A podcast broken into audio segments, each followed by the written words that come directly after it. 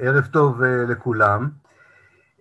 אנחנו הערב מדברים על יום האדמה של ה-30 במרץ 1976, ואנחנו נתחיל ונאמר שכדי להבין את המשמעות של יום האדמה, כדי לבחון מקרוב את ההשפעה שלו, אנחנו צריכים להבין את מהות הקשר של החברה הפלסטינית ושל הפלסטינים בישראל לשאלת הבעלות על הקרקע.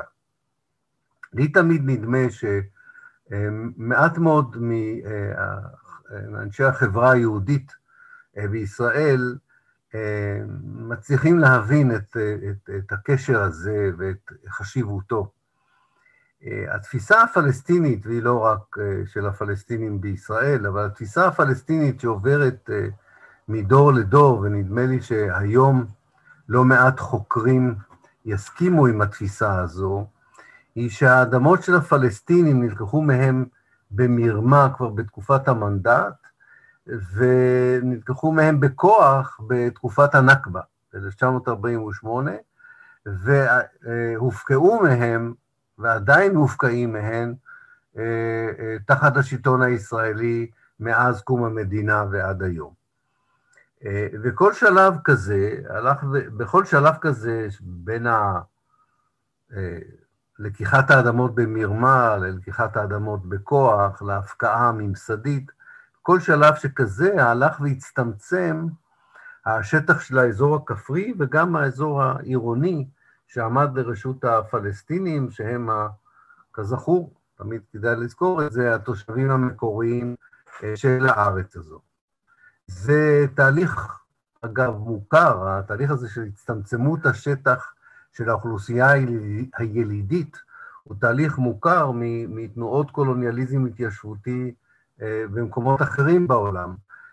כאשר תנועה כזו משתלטת על הארץ, יש פה תהליך הדרגתי של השתלטות על השטח, ולרוב הוא גם מלווה בסילוק האוכלוסייה המקומית.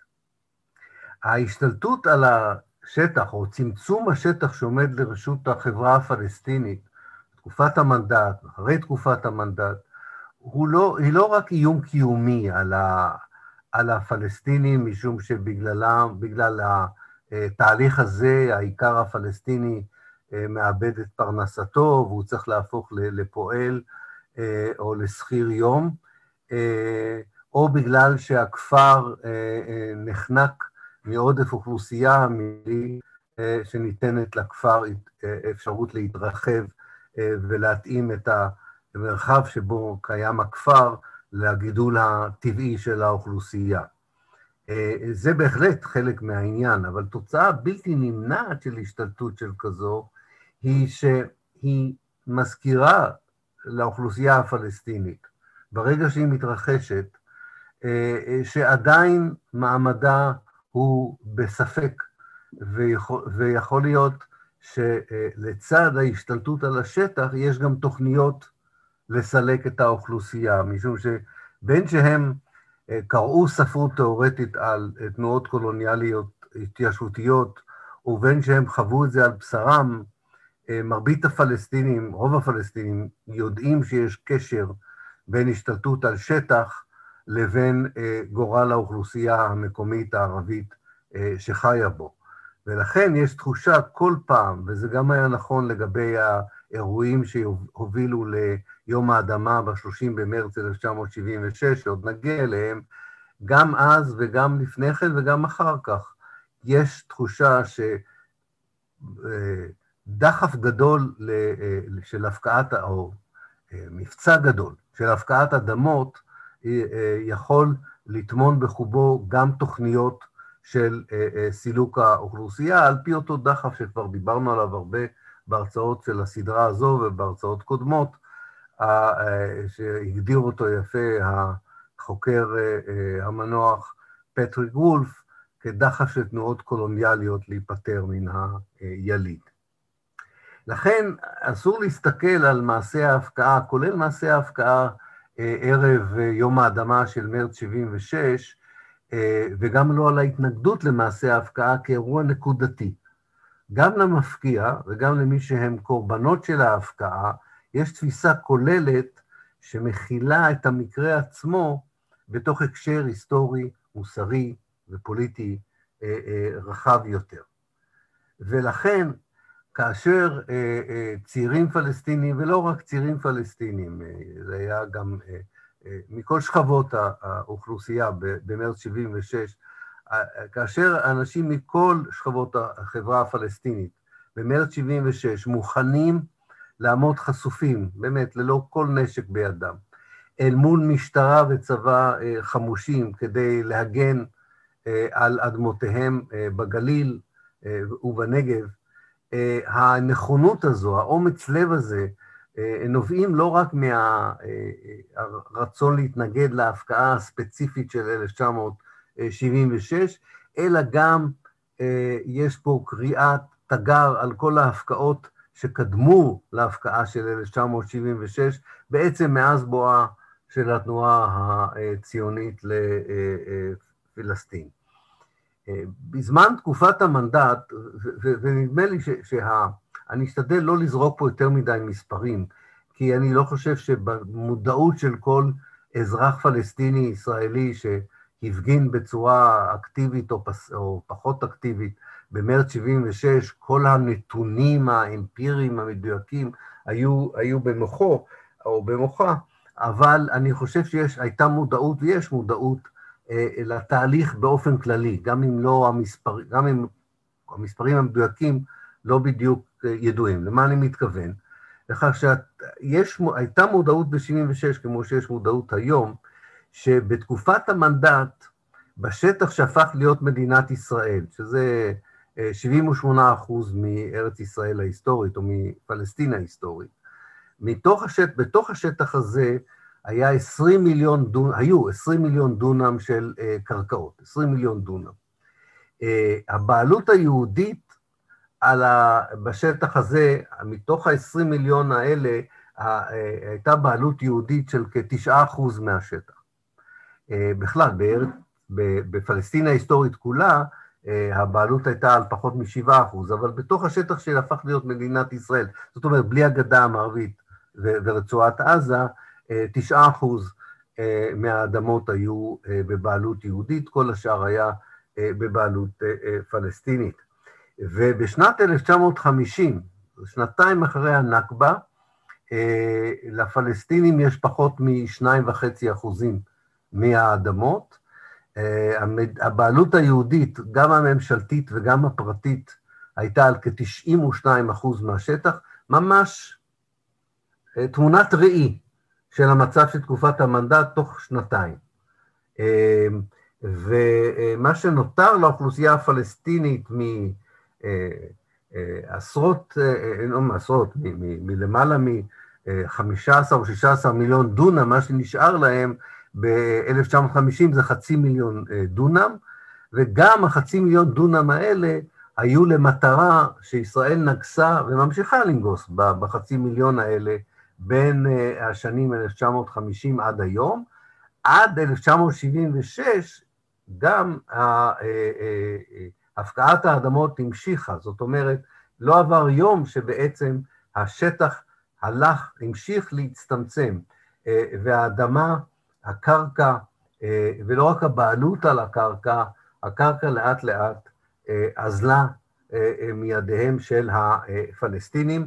וצריך לזכור אולי עוד איזה נתון, ואני, כמו שאמרתי, אני לא רוצה לזרוק יותר מדי נתונים אמפיריים, אבל 75% מהאוכלוסייה הפלסטינית הייתה כפרית ב-48', כך שאתם יכולים להבין את המשמעות ההרסנית של לקיחת כמעט כל האדמות של הפלסטינים בין 48' ל-1950. עוד רובד אחד של התנגדות, או של דחף לעמוד באומץ לב מול משטרה וצבא, אה, אה, ולראות בהפקעת האדמות כאיום הקיומי הגדול ביותר על האוכלוסייה הפלסטינית, שייך גם לדרך שבה ההפקעה נעשתה אחרי קום המדינה. היא נעשתה באמצעות חקיקה, אה, וזה מסביר, לא במעט, את היחס האמביוולנטי שיש לאזרחים הפלסטינים בישראל כלפי הדמוקרטיה הישראלית, כלפי החקיקה הישראלית, כאשר בשם החוק שודדים אותך, אה, אתה לא מגלה אחר כך אמון רב בחוק, ואתה גם לא מגלה רצון רב אה, אה, למלא את חלקך אל מול החוק הזה. ראשית היה חוק הנפקדים הנוכחים, כבר מ-1948, שהעביר לידי מדינת ישראל את כמעט כל האדמות של הפליטים שגורשו, כולל האדמות של הפליטים הפנימיים, זאת אומרת, אותם פלסטינים שהפכו להיות אזרחי מדינת ישראל, אבל לא היו בכפרים המקוריים שלהם. לאחר מכן זה נעשה אה, מ-1948 בערך עד 1953, אה, ההפקעה נעשתה בעזרת תקנות החירום שדיברנו עליהן לא מעט. בעזרת תקנות החירום האלה ישראל קבעה אזורי ביטחון בכל מיני אה, מקומות שבהם היו כפרים פלסטינים.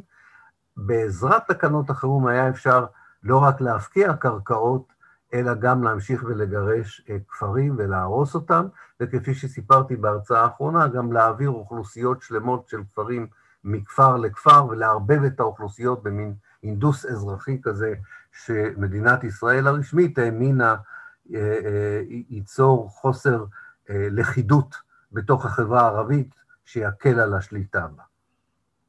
בשנת 1953, כבר היה חוק אה, יותר זדוני, הייתי אומר, אפילו מחוק הנפקדים, ואפילו יותר זדוני, אני חושב, מתקנות החירום שבעזרתם הופקעו האדמות בין 1950 ל-53. חוק 1953 נקרא אה, חוק אישור תפיסת מקרקעין, אישור פעולות ובפיצויים.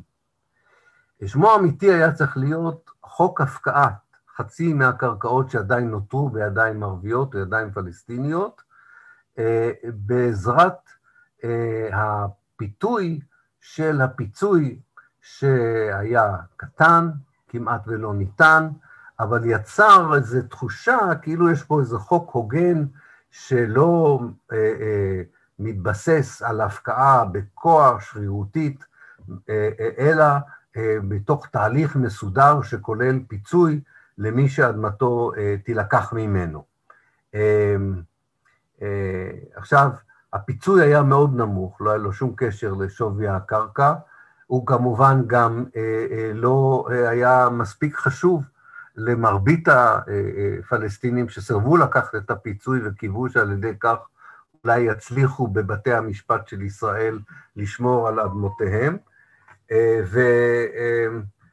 ובסופו של דבר מעטים מאוד לקחו את הפיצויים, וכמעט כל האדמות שהמדינה חשקה בהן, על פי החוק החדש הזה, נלקחו.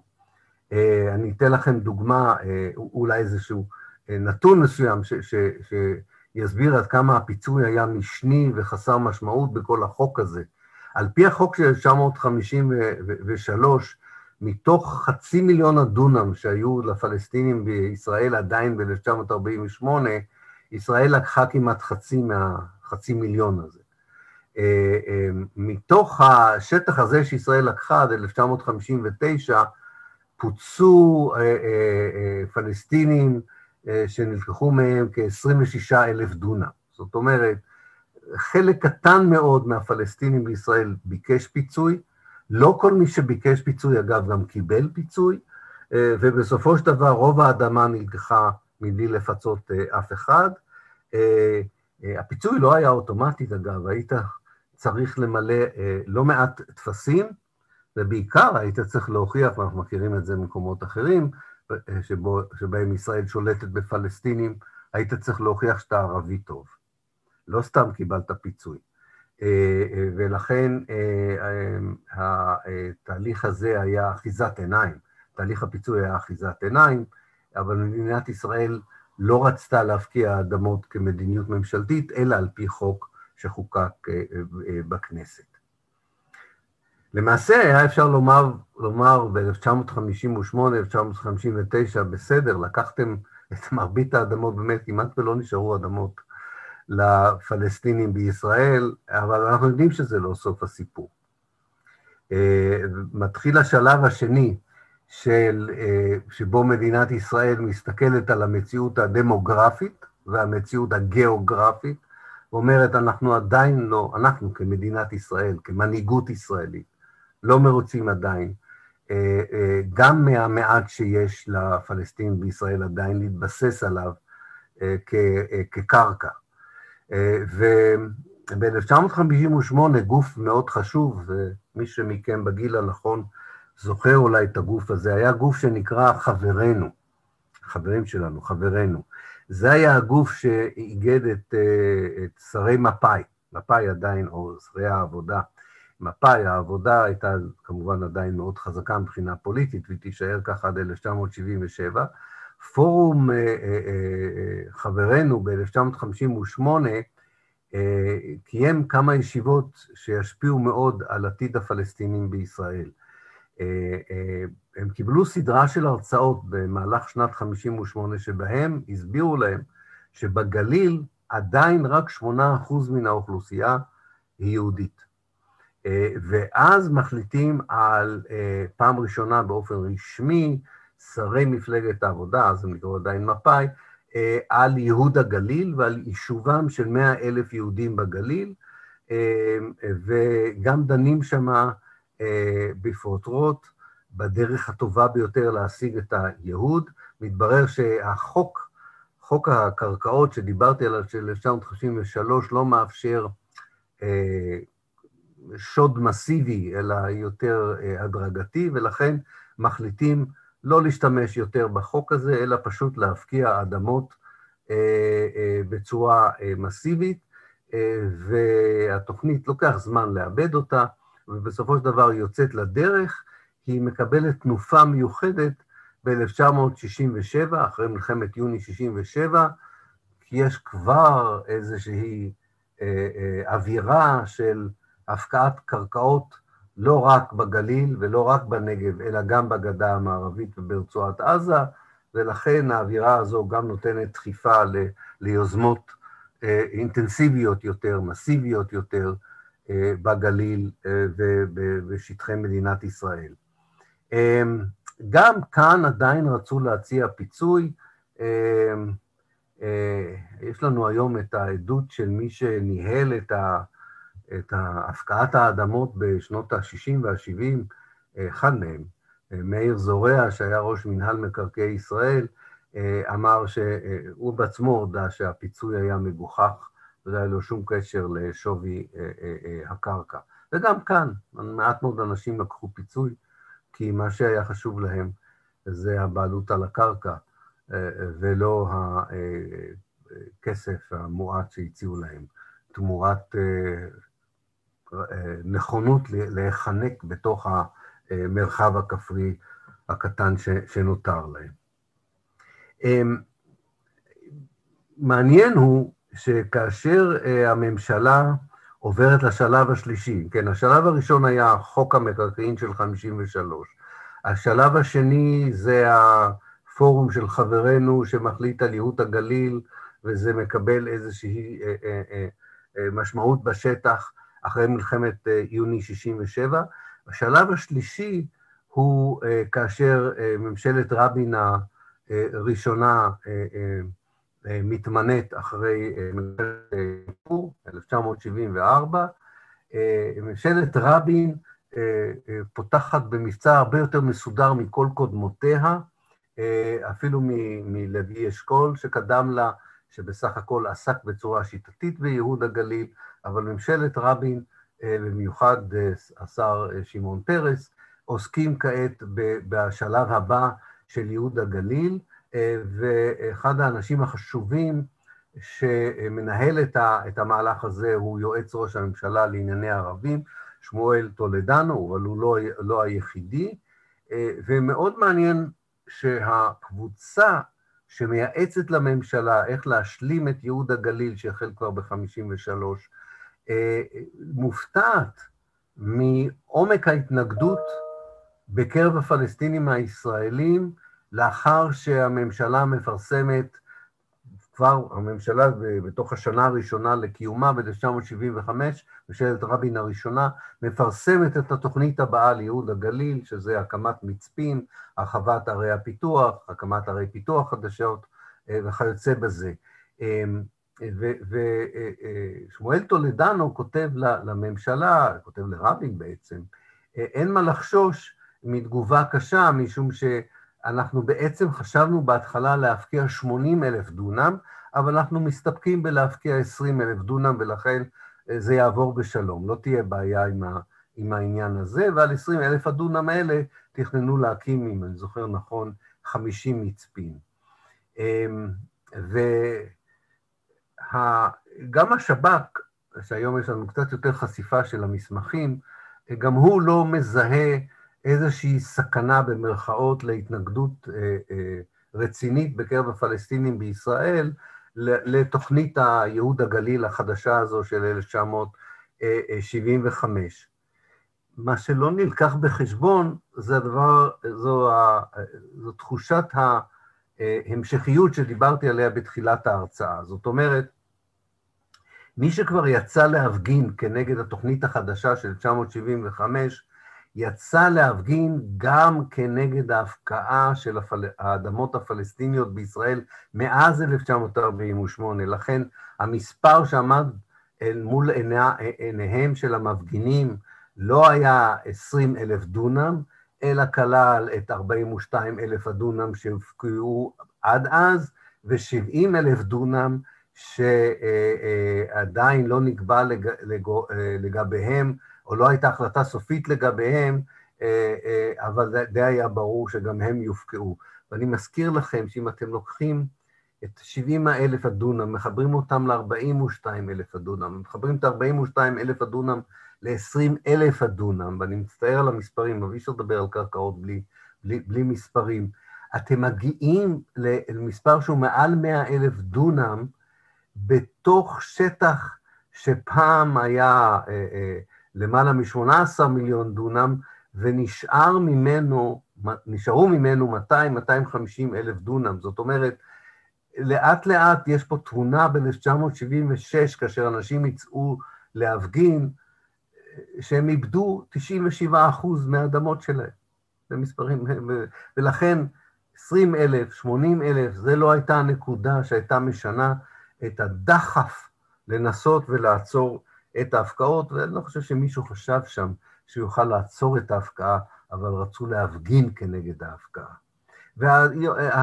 וההפקעות אה, אה, הגדולות שנועדו להיות ב-1975 ואכן התרחשו גם אחרי יום האדמה, היו אמורות להיות בגליל אמנם, אה, שם, היה, שם רצתה ישראל להקים 50 מצפים, אבל זו גם הייתה תגובה להפקעות שלא הופסקו בנגב. מ-1948 עד 1975. אה, ב-1960 היה מעשה אכזרי במיוחד אה, כשמשה דיין הורה על אה, העברה של קבוצות בדואיות, בדואיות בכוח מהנגב לאזור רמלה ולצפון, וראובן אלוני, בעלה של שולמית אלוני, זיכרונה לברכה, פיקח על מבצע של העברה גדולה יותר, מאוחר יותר, של הבדואים לאזור שבין דימונה אה, לתל ערד. אה, מיליון וחצי דונם נלקחו מהבדואים אה, בנגב. ולכן כל זה היה בתודעה, ואני אומר שוב, זה לא היה צריך ידע מדויק ומפורט של כמה בדיוק הופקע ואיפה בדיוק הופקע. היה ברור שכמעט אין פלסטיני בישראל שהוא לא קורבן להפקעה, ולכן המחאה הזו פרצה בעוצמה כזו גדולה. גם מה שאינו נלקח בחשבון כמובן, שעד 1966 או 67, תחת השלטון הצבאי, הממשל הצבאי, אה, אה, כל ניסיון שהיה, שהיה דומה לניסיון שהיה ביום האדמה ב-1976 למחאה כללית, גורפת, אה, המונית, כל ניסיון כזה לפני 1967 היה התאבדותי. ישראל לא הייתה מאפשרת לו בשום פנים ואופן, ולכן גם להסרת הממשל הצבאי, יש חלק ברצון אה, אה, אה, ליצור תנועה עממית כוללת, פלסטינית, שתביע מחאה, גם אם לא יהיה בכוחה לעצור את ההפקעה. מעניין הוא שבאמת השב"כ, זרועות הביטחון הישראלים, כל הזמן עוסקים בפיקוח מאוד הדוק על האוכלוסייה הפלסטינית בישראל, כמובן בימי הממשל הצבאי, אבל גם אחרי הממשל הצבאי, וכל מה שמעסיק אותם זה האם הפלסטינים בישראל מגלים סימנים של לאומיות פלסטינית, האם מורה מסוים צייר את מפת פלסטין או את הדגל הפלסטיני על הלוח, האם אה, משורר פלסטיני העז להזכיר את פלסטין בשירה שלו, ועל כל דבר שכזה אנשים היו נענשים, עונשים חמורים אה, למדי.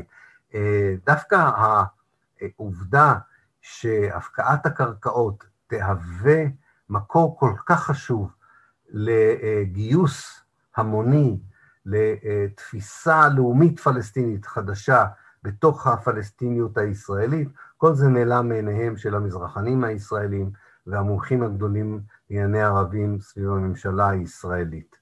אמ, צריך גם לזכור שבאותה תקופה, אה, שנות ה-70, אה, ממשלת רבין הראשונה, ואני לא יודע כמה מכם מודעים לעניין הזה, אה, זה נכון שההתנחלות היהודית בגדה המערבית ברצועת עזה הייתה כבר משמעותית למדי בין 1967 עד, ל, אה, אה, לבחירתה של ממשלת רבין הראשונה ב-1974. אבל אי אפשר להשוות את התקופה הראשונה לתקופה השנייה של ממשלת רבין הראשונה. אה, תנופת ההתיישבות הייתה, הייתה עצומה בין 1974 ל-1976, גם בגדה המערבית וגם ברצועת עזה, ו, ופה ישראל תרמה ל, ל, לתחושה כלל פלסטינית, שהפקעת האדמות של פלסטינים בגליל ו, ובנגב אינה שונה מהפקעת האדמות בגדה המערבית אה, וברצועת עזה, ואינה שונה מהפקעת הקרקעות שהחלה מאז בואה של התנועה הציונית אה, אה, לפלסטין. ובעצם ישראל תרמה לגשר סופית, הייתי אומר, על, אולי אפילו על אי-הבנות בין שתי האוכלוסיות הפלסטיניות שחיו ב, ב, תחת מציאות שונה, תחת שלטון ירדני ומצרי, ומצרי בגדה המערבית וברצועת עזה, ותחת שלטון ישראלי בשאר שטחי פלסטין.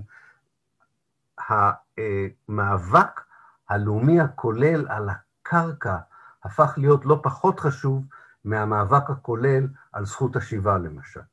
אה, אה, וההתנגדות ליהוד, ליהוד הגליל, יהוד בכלל פלסטין, באשר היא, אה, הפך להיות, ההתנגדות הזו הפכה להיות חלק חשוב מאוד מהמאבק הלאומי הכולל, וזה יחבר את הקבוצות הפלסטיניות השונות, לא על בסיס יומי, לא תמיד.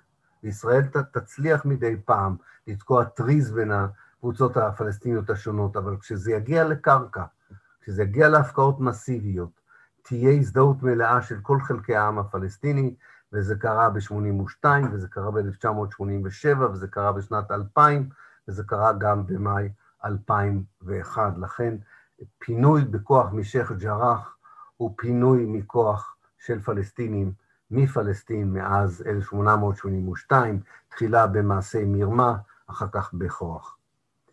אה, יש כמובן רקע יותר מיידי ליום האדמה, מעבר לכל מה שניסיתי לתאר פה כתהליכים כלליים, זה אה, תמיד, יש איזה טריגר. אה, היה טריגר שהביא לפרוץ האינתיפאדה הראשונה, השנייה, לאירועים של מאי השנה. הטריגר במקרה הזה הייתה ההחלטה של ממשלת רבין לפרסם לראשונה באופן אה, מעשי תוכנית, את תוכנית ההפקעה ב-11 במרץ 1976. היו כבר פרסומים קודמים ב-1975 על פיתוח הגליל וכולי, אבל לא היה פירוט. הממשלה, ושוב, זה מאוד מעניין, החליטה לפרסם באופן מפורט איפה היא הולכת להפקיע אדמות, ממי היא הולכת להפקיע אדמות, מה היא הולכת לבנות על האדמות המופקעות, משום שאמרו לה, שהאוכלוסייה הפלסטינית תקבל את זה. לא, לא צריכה להיות שום בעיה עם העניין הזה. אז ב-11 במרץ פורסמה תוכנית להפקעת 20 אלף דונם בגליל והקמת 50 נצפים שם.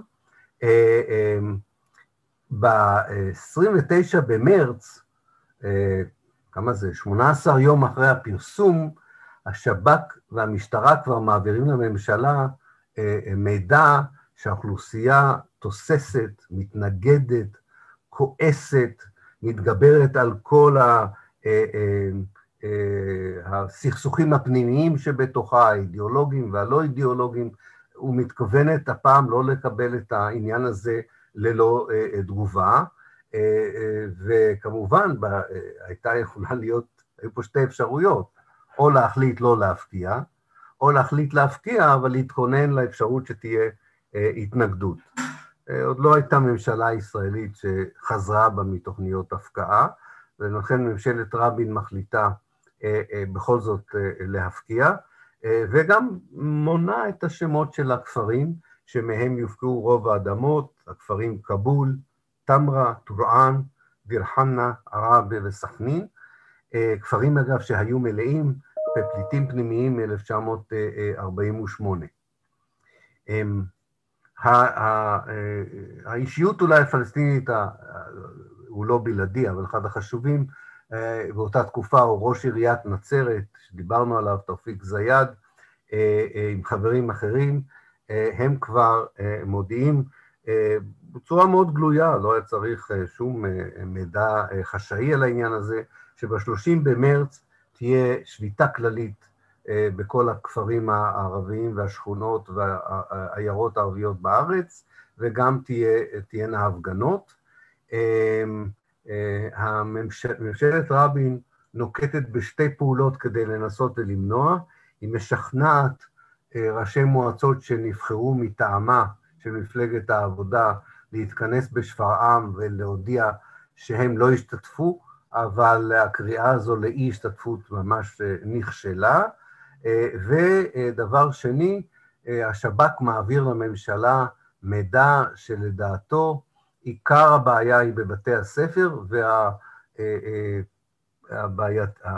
והגורמים המתסיסים במרכאות הם המורים, המורים והמורות בבתי הספר הערבים, ולכן הממשלה מוציאה אזהרה לפני ה-30 במרץ, שקודם כל כל שביתה והפגנה באותו יום יהיו בלתי חוקיים, וכל מורה שישתתף בהפגנה יאבד את מקום עבודתו.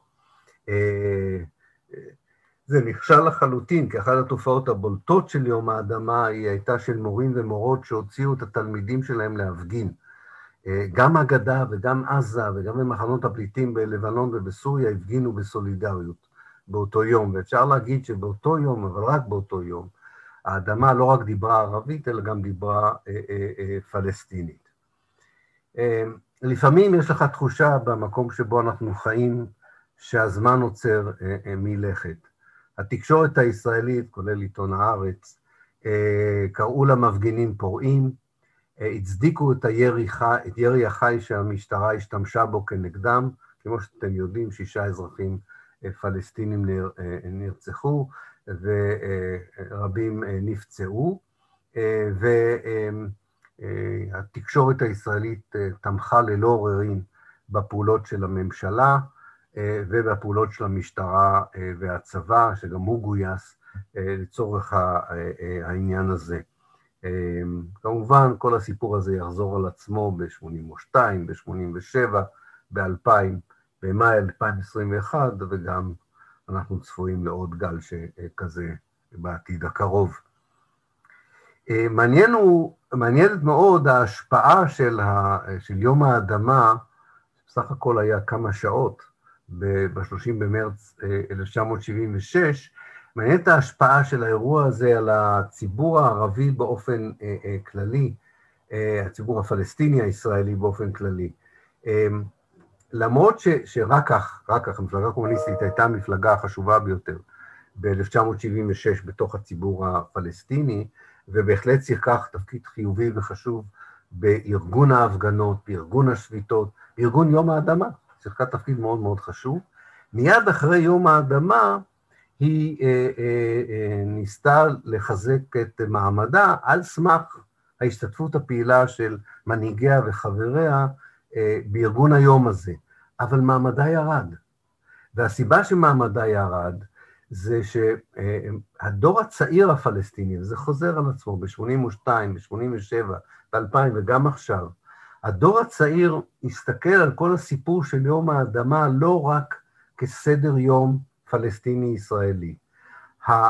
מה שעורר, וזה עוד לפני שיש אינטרנט, לפני שאתה יודע, ואין אל-ג'זירה, ולמרות זאת, אנשים יודעים שבאותו זמן שהם מפגינים בטורען, בדיר חנא, בסכנין, אנשים מפגינים בעזה, אה, בשכם, אה, בירמוק, בעין חילווה, והייתה איזו תחושה שסוף סוף הפעיל והפעילה הפלסטינים הצעירים בתוך מדינת ישראל, עכשיו הם חלק לגיטימי וכולל של תנועת השחרור הלאומית הפלסטינית כולה, שמובלת על ידי אש"ף אה, והחזיתות הפלסטיניות ב-1976. ואפילו תפיק זיאד עצמו משנה את השיח שלו, זה גם בא לידי ביטוי בשירים שלו, בנאומים שלו, בכתיבה שלו, הוא מתחיל לדבר על כך שאין פה, על הכישלון של המדיניות הישראלית לייצר אה, אה, מיעוטים דתיים ברי שליטה, הוא אומר, זה נכשל לחלוטין, מה שקם לתחייה ב-1976 זה מיעוט פלסטיני לאומי שהוא חלק מהלאום הפלסטיני ויישאר חלק מהלאום הפלסטיני, ויום האדמה הוכיח את העניין הזה, ולכן למשל, אה, מאחר ואש"ף באותה תקופה עדיין לא לגמרי תומך ברעיון שתי המדינות, זהו לא רעיון כל כך פופולרי בקרב הצעירים הפלסטינים. המצפים כמובן נבנו, אה, אבל ייהוד הגליל אינו סיפור הצלחה.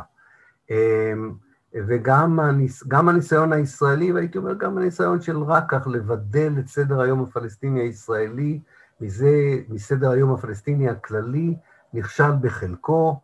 אה, תופעות כמו בני הכפר, ואחר כך התנועה האסלאמית, ואחר כך גם בל"ד, לפחות בחלקה, אה, לא לגמרי קנו את הסדר יום הפלסטיני שמופרד, הישראלי כמופרד מסדר היום הפלסטיני הכללי. אה, זה נכון שזה זה חמקמק. העניין הזה הוא חמקמק, ראינו את זה לאחרונה עם ההתנהגות של אה, מנסור עבאס, אבל נדמה לי שכהיסטוריונים אפשר לבוא ולומר שיום האדמה מחזיר, בצור, מתחיל להחזיר את הלאומיות הפלסטינית ואת המיעוט הפלסטינית לתוך המציאות הפלסטינית כולה. הימין הישראלי שעולה לשלטון שנה אחר כך יעזור בכך שהוא יטשטש לחלוטין את הקו הירוק וייצור מדינה, את ארץ ישראל הגדולה, שכמובן גם, גם היצירה הזו תתרום ל, אה, לכך שלא יהיה בידול בין אה, תפיסות אה, או סדרי יום פלסטינים אה, שונים, ואנחנו עדיין בתוך התהליך הזה. אה, האירועים של מאי 2021 הוכיחו לנו שזה תהליך שעוד ממשיך, ואנחנו עדיין לא יודעים בדיוק איך הוא יבשיל ולאן הוא ייקח אותנו.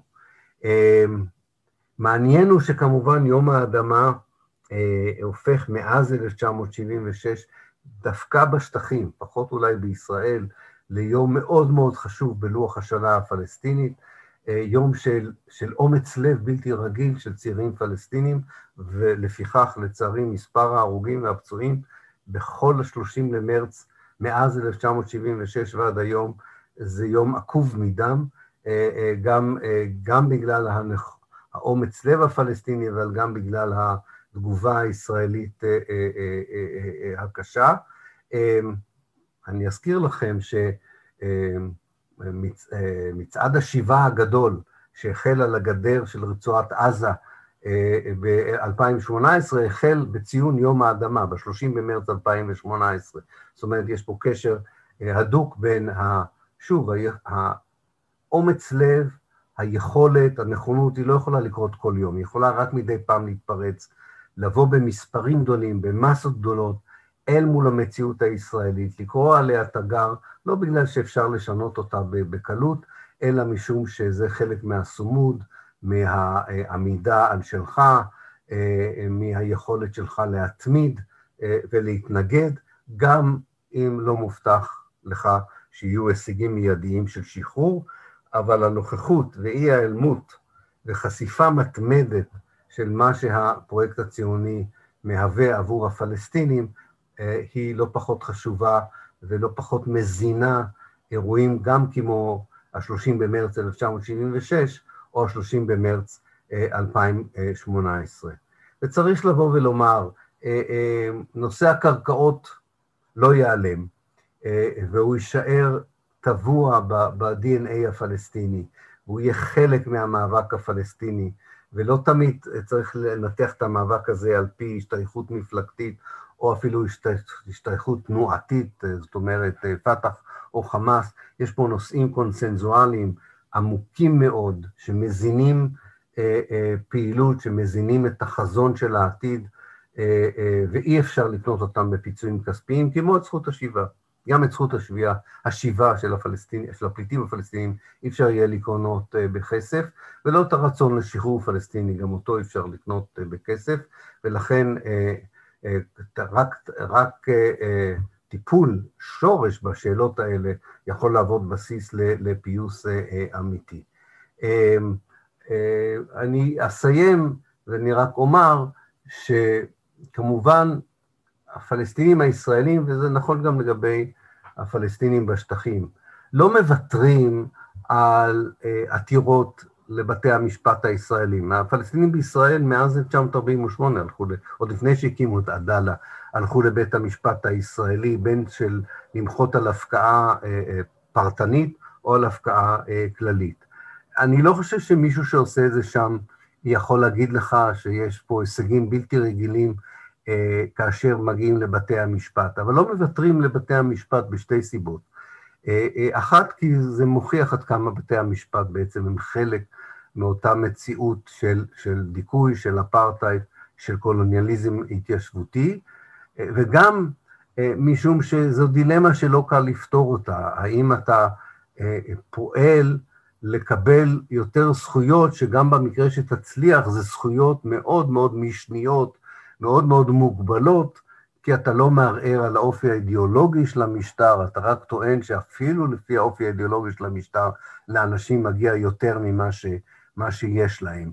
וזה ימשיך, זה ימשיך צד בצד, אה, אה, אבל אסור לטעות ולחשוב שהעובדה שכל כך הרבה פעמים הפלסטינים, ולא חשוב היכן הם נמצאים בשטחי פלסטין ההיסטורית, משתמשים במערכת המשפטית כדי להתמודד עם ההפקעה של קרקעות, אינה אומרת שהם לא מבינים עד כמה המערכת המשפט מגינה על תהליך ההפקעה, עד כמה היא חלק מההיגיון של ההפקעה.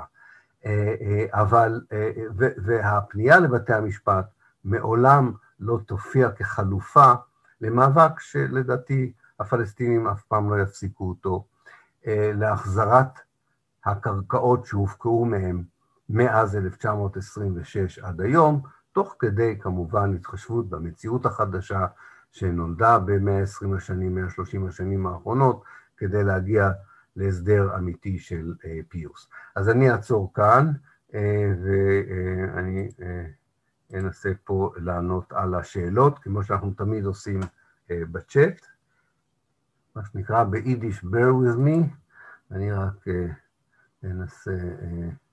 להגיע לשם, שום, הכל זה שומעים אותי מצוין, לא שומעים אותי מצוין, אז זה אני יכול לדלג.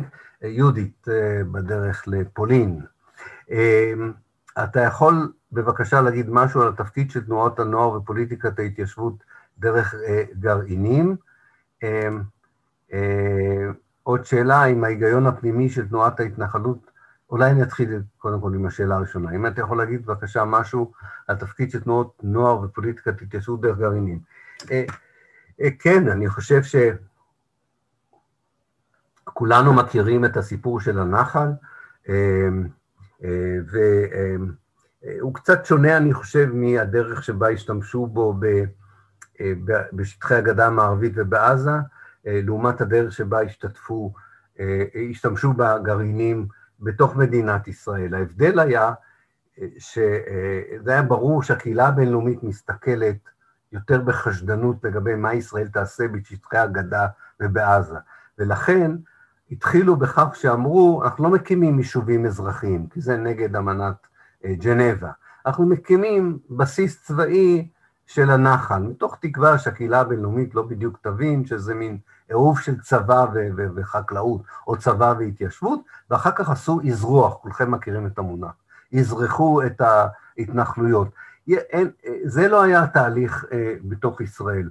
אה, בתוך ישראל, קודם כל הממשלה הישראלית, וזה נכון לגבי ממשלת רבין במיוחד, מרגישה שהעולם לא מתעניין בתוך מה שקורה בתוך ישראל, ולכן אה, לא צריך לחשוש כל כך מאיזה ביקורת בינלאומית. אגב, זה היה ההלם הגדול בישראל, שהשגרירות האמריקאית לראשונה ביקשה להתייחס במאי 21 גם למציאות של הפלסטינים בישראל, שזה דבר חדש. בכל מקרה, לא, אני, אני חושב שגרעיני תנועות הנוער ופוליטיקת התיישבותית דרך גרעינים זה נכון לתקופת המנדט וזה נכון לגבי השטחים הכבושים. בתוך ישראל, אנשי הקבע היו הגוף החשוב ביותר, זו הייתה המצאה של בן גוריון. אני אסביר גם מדוע. למשל, כשהוא הקים את נצרת עילית, הוא לא הצליח לשכנע אף אחד לבוא לגור בנצרת עילית, אז הוא הכריח את אנשי הקבע אה, לגור בנצרת עילית, וככה נוצר הגרעין, הגרעין הראשון של, של נצרת אה, אה, עילית. כמעט בכל הכפרים שאנשים גורשו מהם, הובאו אנשי קבע כבר בשנות החמישים בתנאים מאוד מאוד נוחים כדי להתיישב. המצפים, כמו שאת יודעת, יהודית, זה לא, זה לא התיישבות של גרעינים, המצפים זה הניסיון אה, לשכנע יאפים תל אביבים שאוויר פסגות בגליל אה, אה, מבטיח חיים חילוניים עשירים ונוחים. זה היה פשוט עניין של, של ניסיון להעביר את כובד האוכלוסייה ממרכז הארץ לצפונה על ידי המון המון פיתויים, המון המון הנחות וכל מיני מפעלים מאוד מאוד אטרקטיביים. אה, עוד שאלה, האם ההיגיון הפנימי של תנועת ההתנחלות ב-67' נשענת על אותו היגיון התיישבותי שאתה מספר עליה, נגיד בגליל, תנועת ההתנחלות אומר, אומרת שהיא רק ממשיכה את תנועת ההתיישבות. אה, כן, אני, אני חושב שיהוד, אה, אני חושב שיהוד הגליל, יהוד הנגב, יהוד דרום הר חברון, יהוד ירושלים רבתי, יהוד עמק הירדן, יהוד הנגב, זה חלק מאכלוס ביהודים, שטח שאוכלס עד לאותו רגע על ידי פלסטינים. זה חלק מה-DNA וההיגיון של הפרויקט הקולוניאליסטי ההתיישבותי. נכון הוא שהשמאל הליברלי הישראלי, אולי אפילו באופן כן ולא בצביעות, אבל אחר כך זה הפך להיות צבוע יותר, חשב שיש הבדל בין ייהוד אה, נניח בין ייהוד אזור חברון לבין ייהוד אה, אה, הגליל. אה, מתוך תקווה שזה ייצור איזה שהן שתי מציאויות, אחת לחלוטין לגיטימית ואחת פחות לגיטימית. אבל האמת היא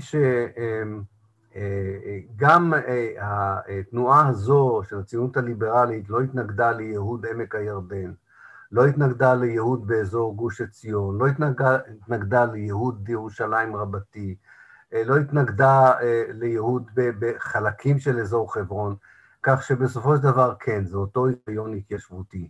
ההתיישבות כמכשיר לייהוד הארץ, שההתנחלות היא רק חלק ממנו. צמצום האוכלוסייה הפלסטינית בכל האמצעים הכשרים והלא כשרים, אה, זה החלק השני של אותה אה, אה, אה, אסטרטגיה. איתמר, שאלה עם מבט חיובי לעתיד, כיצד ייראה לדוגמה תהליך של תיקון, פיוס, סיום סכסוך בהקשר של האדמות? האם למשל בשיחות על מדינה דמוקרטית אחת הגעתם לדבר על זה? האם במתווים אחרים כמו ז'נבה או ארץ לכולם יש התייחסות, יש התייחסות לזה עד כמה שאתה יודע? אז קודם כל אני אתחיל אולי מהסוף, איתמר. אין התייחסות בכל מי שתומך ב...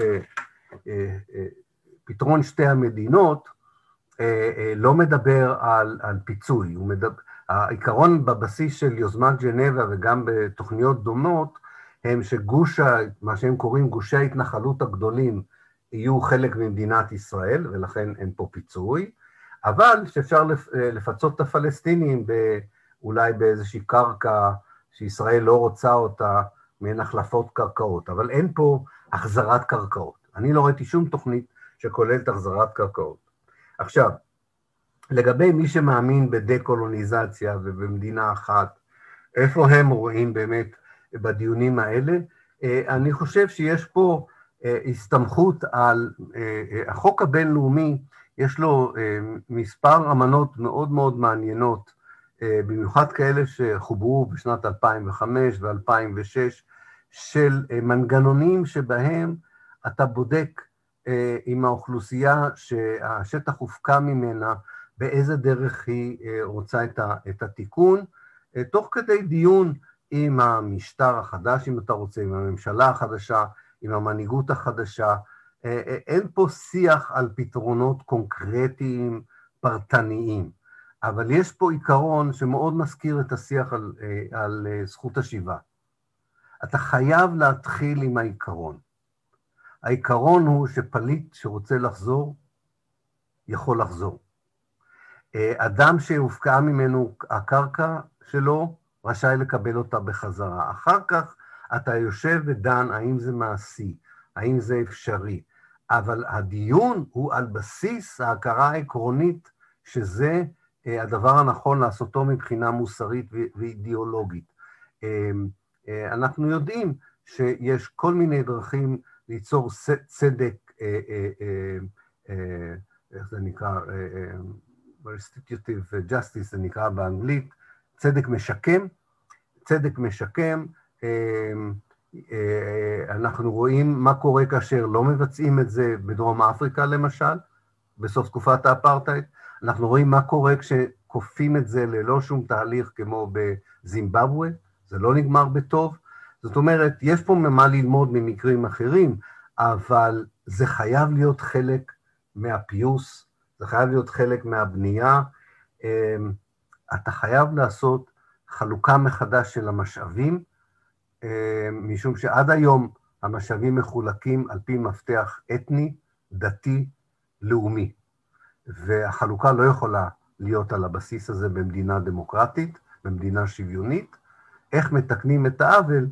יש לזה מנגנונים, זה לא תהליך קל, זה לא תהליך שהוא לא כואב, אבל בהחלט אני חושב שהחשיבות בשלב הזה, ב-2021, לבוא ולהגיד, זה חלק יהיה מהתהליך.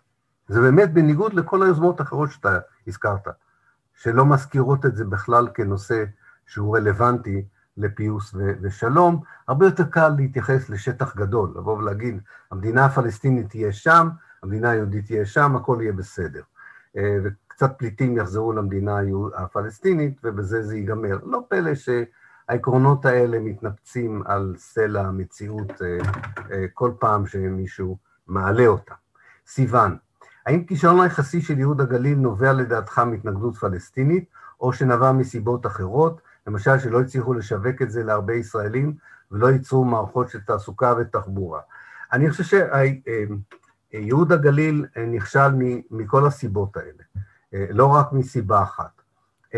קודם כל, מדינת ישראל היא גם מדינה שמנסה לפתח כלכלה קפיטליסטית של שוק חופשי, כולל בשוק הקרקעות, כולל בשוק הדירות, כולל בשוק נכסי הדלנאידי, בשוק הבתים. ולכן, למרות שהקימו את כרמיאל ואת נצרת עילית כדי, כערים יהודיות טהורות, כחלק מייהוד הגליל, כחלק מהניסיון להגביר את מספר היהודים בגליל ולצמצם את מספר הערבים בגליל, היום התוצאה היא שאחוז גדול מהאנשים שגרים גם בכרמיאל וגם בנצרת עילית הם פלסטינים, אזרחי מדינת ישראל. זאת אומרת, מה ש... ואגב, הם משלמים שכר דירה הרבה יותר גבוה ממה ששווי הדירות שבהם הם גרים, כי עדיין עדיף למי שיכול להרשות לעצמו לצאת מהחנק בתוך הכפר אל תוך עיירת הפיתוח, בין שזו כרמיאל ובין שזו נצרת עילית, ולמרות כל הניסיונות של עפולה ויוקנעם עילית, עם ראשי ערים גזעניים, ימניים, פופוליסטים, למרות כל זאת, אני, הם לא יצליחו לעצור את זה. בסופו של דבר הם לא יצליחו לעשות את זה. הכלכלה הישראלית היא על קרעיים, אנשים בערים האלה, אין להם הצלחות כלכליות בלתי רגילות, הם בסוף יישברו והם ימכרו בתים, הם ישכירו בתים. ייהוד הגליל התהפך על ידי, לא יודע איך לקרוא לזה, הפלסטיניות הפלסטיניות של הערים היהודיות הטהורות. אבל זה נכון שגם ישראלים לא נמשכים לפריפריה, הם מעדיפים להישאר במרכז, גם זה אי אפשר לכפות על אנשים, אלא אם כן אתה עושה טיהור אתני יהודי בכוח, מה שהממשלה לא רוצה לעשות את זה. אה, אתה צריך את סדאם חוסיין כדי שיטיל טילים על תל אביב, כדי שתל אביבים יגורו בגליל או, אה, או באילת. אבל בנסיבות נורמליות הם כנראה לא רוצים לגור ב, ב, ב, במקומות האלה. אה, לכן אני חושב שזה נידון לכישלון, אבל זה לא אומר שישראל לא תמשיך לנסות וליישם, וזה יהיה נקודת מחלוקת וחיכוך חשובה מאוד בעתיד. יהודית שואלת מה קורה ברמת הגולן בתקופה של שנות ה-70. אה, אני כבר דיברתי בהרצאה האחרונה על התיאור האתני של אה, רמת הגולן, אז אני אזכיר אותו עוד פעם, כמעט 100 כפרים אה, טוהרו על ידי הצבא הישראלי במלחמת יוני 67, כ-100 אלף אנשים, חלקם הגדול פליטים מעמק החולה, גורשו ביוני 67, ולכן השטח הוא די ריק מבחינת האוכלוסייה הלא יהודית, ולכן אין שום בעיה לממשלת רבין להתחיל בייהוד רמת הגולן בצורה מאוד מאוד מסיבית, אבל שמה, למרות שבמג'דל שמס הצטרפו, וגם במסעדה, ליום האדמה, אה, אה, אה, עדיין זה כמובן, המאזן הדמוגרפי הוא שם כזה ש, שזה לא בולט כמו המאבק בנגב או, או בגליל, אה, וצודק סיוון, ב-1900, אה, זאת אומרת, אחרי הפינוי הגדול של יוני 67, אה, ברמת הגולן היו סורים. אבל אתה לא צודק, סיוון, לגבי האוכלוסייה שגורשה. חלק ממנה לא הייתה סורית, חלק גדול ממנה היה פלסטינים שהיו פליטים, כמו שאמרתי, של עמק החולה. דן אומר, ייהוד הגליל לא נעשה בהחלטיות אחוזת אמוק, כמו פיזור ההתנחלויות בגדה, נכון, זה נעשה בתכנון, אה, אה, יותר אה, מסודר מאשר בגדה המערבית וברצועת עזה, אבל זה עניין טקטי, זה לא עניין עקרוני. ואני אומר שוב, היה צריך להיות יותר מתוחכמים, אם אתה רוצה, דן, בנושא של הגדה המערבית ורצועת עזה, כי הייתה מודעות לכך שהקהילה הבינלאומית בכל זאת מסתכלת, אפילו ארה"ב מסתכלת על כל הנושא של ההתנחלויות. הייתה תחושה, לצערי נכונה, שזה לא מעניין אף אחד בעולם מה עושים עם הפלסטינים הישראלים. ולכן היה אפשר בשקט לשבת, לחוקק חוקים, לתכנן. אה, מה שלא ציפו זה להתנגדות של האוכלוסייה הפל- הפלסטינית. אה, עכשיו דניאל שואל, are you saying that the people glanced from uh, the Golan were Palestinian refugees from the Hula Valley rather than local Syrian citizens? אני אומר שהם היו גם וגם. חלק סורים וחלק היו פליטים אה, אה, של שט... אה, ערב, אני דיברתי על זה בהרצאה הקודמת, על ערב אל-אקרד, כן, אלה שטענו שהם במקור כורדים, וישראל חילקה אותם, ועוד הבריטים עשו את זה לפני כן, הם חילקו אותם לרועי צאן ומגדלי בקר, והם טענו שמגדלי הבקר זה אנשים שאי אפשר לגרש אותם, ו... אבל רועי הצאן אפשר לגרש אותם והם סילקו אותם ברמת הגולן. מגדלי הבקר הם לא השאירו בחולה, אני סיפרתי על זה בהרצאה האחרונה, הם את רובם העבירו בכוח לכפר שעב אה, אה, בגליל, אה, ולא רק לשם, גם לכפרים אחרים. unmute yourself, סיוון. זהו. או, עכשיו הצלחתי. רציתי לשאול, כאילו, קצת במבט קדימה, יום האדמה 1976, איך זה נראה היום וכל הנושא הזה של יום האדמה, שמציינים אותו כל שנה, אבל יש לזה איזשהו אה, אופק, אה, הפלסטינים פה בארץ רואים, רואים איזה אופק של מאבק על אדמות, או שזה איזשהו אה, אה, מלחמה שכבר אבודה וכבר הפסידו? תראה, אה, קודם כל, אני, אני אמרתי, אני אחזור על זה, אה, באופן אה, אולי קצת יותר מפתיע, יום האדמה הפך להיות הרבה יותר משמעותי בגדה המערבית וברצועת עזה, בקרב מחנות הפליטים בלבנון ובסוריה, מאשר הוא היה בישראל. וההשתתפות באירועים של יום האדמה בישראל הלכה ודעכה עם, עם השנים. היא מתגברת כל פעם שיש איזשהו נושא כלל פלסטיני על סדר היום, אה, פעולה פרובוקטיבית ישראלית בגדה, בעזה, מלחמת, מלחמה בלבנון ב-82' ו-2006. זאת אומרת, זה יום שיש לו שני סדרי יום, זה נכון, יש לו סדר יום פלסטיני-ישראלי, אבל יש לו גם סדר יום כלל אה, פלסטיני. אה, אני חושב ש... אני לא יודע, אני פה מסתכל באיזושהי הערכה. המנהיגות הפלסטינית עברה שני נקודות, כולה, כולה, גם זו בתוך ישראל, וגם זו בשטחים וגם זו במחנות הפליטים. עברה שתי נקודות שבר קשות מאוד, שהיה דומה עד לאחרונה שהם לא מתאושש, אינם מתאוששים מהן. נקודת השבר הראשונה היא 82. גירוש אש"ף מלבנון זו הייתה מכה קשה מאוד לתנועת השחרור הפלסטינית. קשה מאוד לנהל מאבק של שחרור כאשר אתה לא על גבול המדינה שאותה אתה רוצה, או הארץ שאתה רוצה לשחרר אותה. המכה השנייה, לא פחות אנושה, הייתה המכה של אוסלו. אה, אוסלו בהחלט אה, אה, פגעה קשות ביכולות המאבק השחרור הפלסטיני. אבל אני מרגיש התאוששות, אני חש בהתאוששות. אני חושב ש-11 הימים שחווינו במאי שכמובן התקשורת הישראלית מתארת את זה כאנטישמיות ופרעות וכיוצא בזה. 11 הימים האלה לדעתי הם אינדיקציה שמראה על כך שהחברה הפלסטינית, שהיא אה, צעירה ברובה, 50 אחוז מתחת לגיל 18, אה, אה, מוצאת דרכים חדשות כדי להניע את המאבק לשחרור לאומי ולהתאים אותו למאה ה-21. אה, באמצעות אה, התחברות לחברות אזרחיות בעולם הערבי, בעולם המוסלמי, במערב, בדרום הגלובלי, כמו שהוא נקרא. אה, יש פה איזושהי תחושה חדשה, ואני חושב, ושוב, אני, אני פה נזהר, כי אני כמובן מנבא משהו, אבל נראה לי שיום האדמה הבא יהיה משמעותי, לא בגלל רמת האלימות או רמת הנוכחות של מפגינים, ברחוב, אלא במובן הזה שהוא יתמק... יחבר מחדש את שייח' ג'ראח, את סילואן, את עזה, את הגליל, את הנגב והפליטים. אה, אה, באותה מידה שיום הנכבה יעשה את זה. זאת אומרת, אני חושב שזה אה, נכון שיש עייפות עצומה בקרב דור מסוים של מנהיגות פלסטינית ופעילים פלסטינים ופעילות פלסטינים שניסו לנהל את המאבק אחרי אוסלו.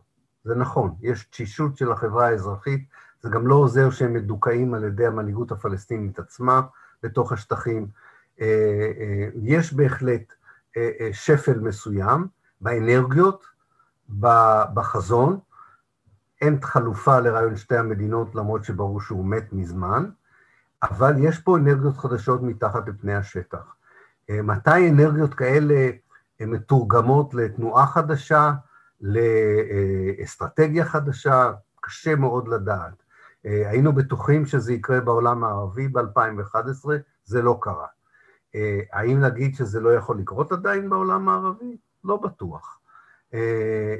זה לא קרה גם בתוך ישראל ובשטחים, זה נכון, אבל האם זאת אומרת שזה נגמר? לא, אני לא חושב. יש פה בהחלט אה, אה, ניסיון מול, מול מציאות קשה ביותר. אין ספק, ישראל תעשה הכל כדי להמשיך בהפרד ומשול. אה, היא תשתמש ב, אפילו ביותר כוח ממה שהשתמשה עד היום, כדי לנסות ולדכא את זה. אה, יש, יצרה שכבה של פלסטינים שיש להם מה להפסיד בגדה המערבית אם הם ילכו נגד ישראל. כן, יש, בוודאי, אני לא צריך למנות את כל המכשולים.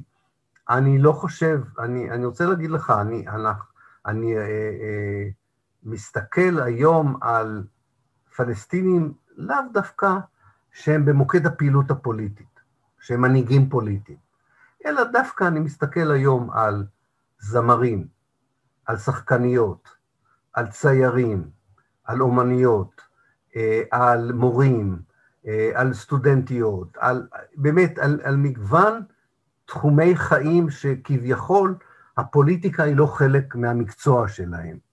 אני חושב ששם יש את העמידה. שם יש את הנכונות ללכת הרבה יותר רחוק, ושם יש את החיפוש אחרי אה, הדרך אה, אה, קדימה, והאנשים האלה אולי יצליחו, אולי לא יצליחו, זה אני לא יודע, אבל אין לי ספק שהם אלה שיובילו מהפך שגם ישנה את אש"ף, גם ישנה את המבנה הפוליטי בתוך הפלסטיניות הישראלית, ויכול להיות ש, שזה ייכשל, אבל זה יהיה לדעתי מוקד, מוקד, מוקד הפעילות עכשיו. אה, וצריך לראות עד כמה זה אה, אה, יכול לעבוד, וצריך, לזה תוסיף את השינוי בדעת הקהל העולמית. שבאמת, האירועים של מאי 2021 הוכיחו שכל הניסיונות הישראלים לחמש באנטישמיות את כל מי שמבקר את ישראל לא ממש מצליחים. לא ממש מצליחים. זה נכון, אנשים, אני לא מזלזל בזה, אנשים מפסידים מקומות עבודה, אה, אנשים מפחדים להתבטא, אבל אה, בגדול זה לא עובד, זה פשוט לא עובד, אה, ואתם עוד תראו בשנים הקרובות יוזמות הרבה יותר מרחיקות לכת ממה שראינו עד היום, בדרך שבה החברה האזרחית העולמית תבטא את הסולידריות שלה עם הסוג הזה של המאבק הפלסטיני, עם הסוג הזה.